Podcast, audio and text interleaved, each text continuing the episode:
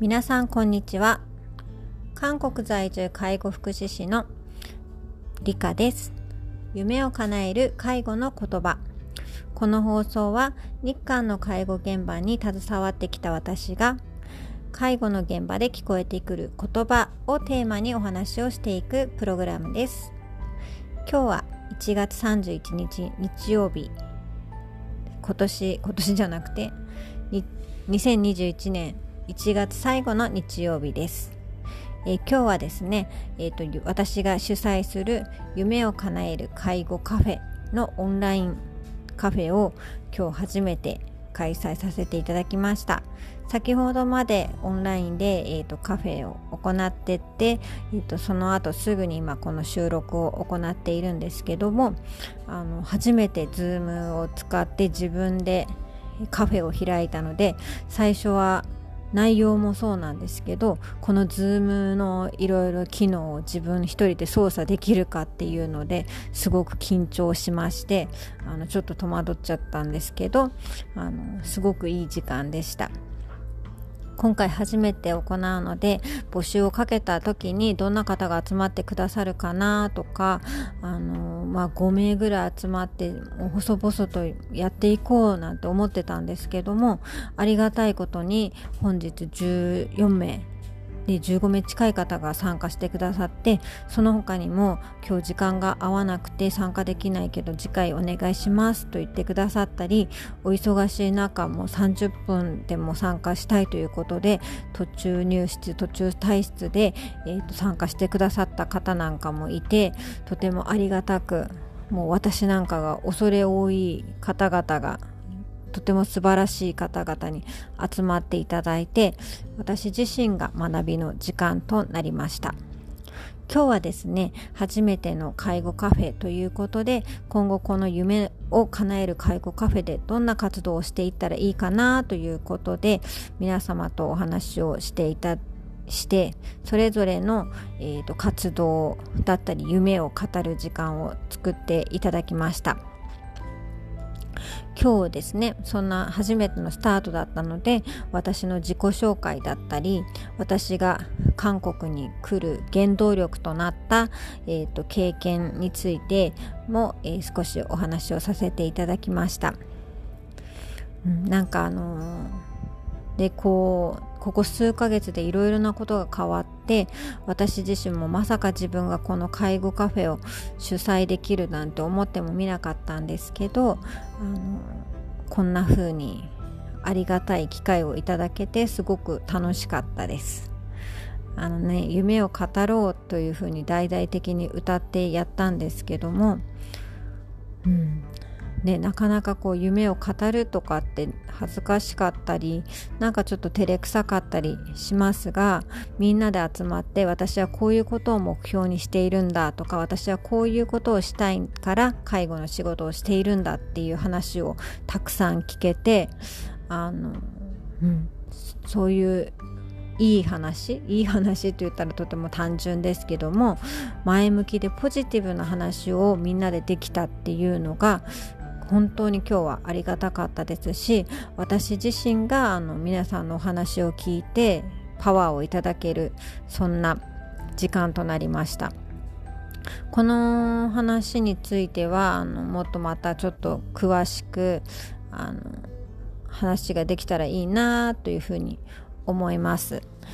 今日ですねその中で私が話させていただいたのが夢の夢を叶える方式という、えー、お話をさせていただきました。今日はその話をちょっとしたいんですけども私がもう本当に平凡に介護福祉士の仕事を日本でやっていた中でいろいろなきっかけがあって韓国に来たわけなんですけどもその韓国に、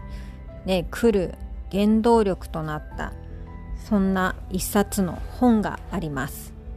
どんな本かと言いますと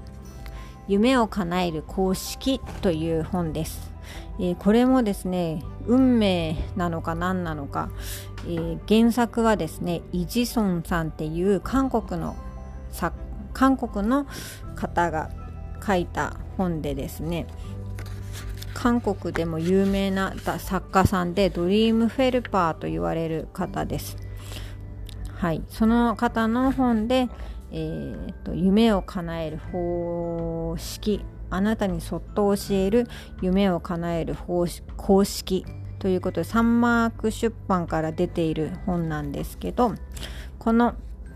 本を私が韓国語を勉強を始めて韓国にで仕事を福祉の仕事をしてみたいって思った時に偶然にも出会った本一冊の本です。この本に書かれている内容は、えーと、夢を叶える方式公式公式ということで R イコール VD という公式が歌われております。この R イコール VD というのは何かと言いますと、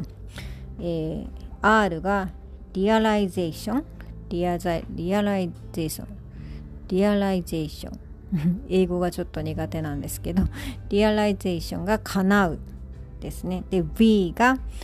V が vividビビット生き生きと。で Dream が夢を見ればの頭文字を取って R イコール BD 生き生きと夢見れば叶うというのが、えー、方式です。公式です。これをですね私がこの本を読んで私がこうも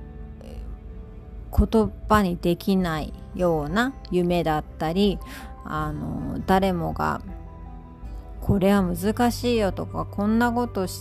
できないよっていうような夢を叶えたこの経験でこの経験で叶えたっていう人たちのお話をいろいろとが書いてあります。まあ、ディズニーだったりあとはもう例えば日本のお話もありますねビル・ゲイツだったりそういう大物はみんなこの夢の夢を現実に変えるこの公式を実践して夢を叶えたみたいなことが書いてあります。うんまあ、イメージだったり行動力だったりいろいろあるんですけどもこの公式を実践するためにはどのようなことをしたらいいかっていうことを今日ちょっとお話をさせていただきました。この本を読んで私が実践した4つのことについてお話をさせていただいたんですけども簡単に話すと1つは言葉に出して夢を語ることできれば1日30分以上というのがあります。これはですね、うん、あの誰かに話す、ね、言霊と言いますが誰かに話して私はこうなりたいんだこうするんだというのを話すのももちろんいいですしそれが難しかったらとにかく自分一人でもいいから話すこと、まあ、こういうふうに今だったらねラジオの録音とかもできますしあとはまあ一人で帰り道にブツブツ唱えてみたりお風呂に入ってる時にあこういうふうにするんだっていう計画を言葉に出すことっていうのが一つ大事ということですね。私もまあ韓国で働きたいんだっていうことを友達に話してみたり家族に話してみたりあとはま自分でどういうふうにしたらいいかっていうのをあの話していくうちに現実になったということがあります。それから2つ目がその夢を書くことこのことも先ほどの介護カフェでも話させていただいたんですけども夢ノートというのを作ってとにかく殴り書きでもいいしメモでもいいから自分のやりたいことをどんどんどんどん書いていく。でそれを見る。っていうのを、えー、っともう結構前からその56年前から56年前でないですね。韓国に来る前からあの7年8年前からそれを実行してます。今も小さいあのノートに書いたりしてます。はいこれもですねノートに書くのもいいですしもう冷蔵庫とか机の上とかベッドの上に貼って常に見てそうだそうだ私はこういう目標があるんだとかそうだそうだ私はこれがしたいんだっていうのを常に意識するっていうのも大切ということです。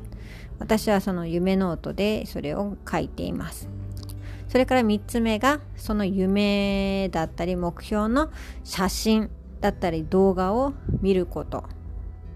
見てイメージすることです。これもですね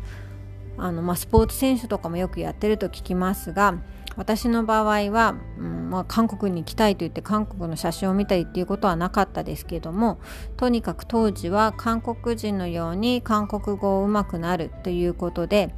あの動画とかで日本人が韓国語を喋ってる動画日本の方が韓国語をうまくなってなるとどうなるのかっていうのを見るために日本人がうまい韓国語を喋ってる動画とかを YouTube とかで探してよく見ました。韓国の方が韓国語を喋ってるのは当たり前で、まあ、そういう風になれたらいいなっていうのもありますけども近いイメージで自分は日本人なので日本人が韓国語をうまくしゃべるとどうなのかなっていうことであのそういう動画をよく見て真似したり練習したりしてました。そして最後は常にそういうそういうそれらのものを見て生き生きと夢を見ることということです。まあ、これはですね、まあ、私はそこまでできてたかなって今思いますがあの常にあの自分がこうしたいとかこうなるんだっていうのを思っていく思っていくうちにそれが行動になり行動がまたそれを人とつなげて何かしらの道ができるつながるっていうような経験を通してあの本当に平凡な介護福祉士だった私が今こうして韓国で暮らしているということです。まあ、そういうお話を今日介護カフェでさせていただいてあの皆さんもその介護を通して夢を叶えた経験はありますか？とか介護を通して叶えた夢はありますか？というようなお話を今日の介護カフェでしてさしてすることができました。そうですね。まあそんな感じであの今日すごく緊張したんですけども介護カフェをオンラインで開催することができてとても良かったなと思いますしここをスタートにまた今後いろいろなことにつなげられたらいいなというふうに思っております。またこの内容についてはですね明日以降ちょっと機会があるたびに今回の介護カフェでどういうお話が出たとか今後こういうことをしてみようということはお話しさせていただきたいなというふうに思います。はい。あの介護カフェをやるのすごく緊張してあの夜にコーヒーとか飲んじゃいけないんですけどあの少しテンションを上げるためにさっき夜その介護カフェを始まる前にコーヒーを飲んでしまって今日はちょっと寝れるかわからない。そんな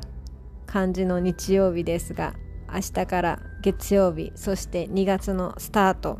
ぜひぜひ皆様も、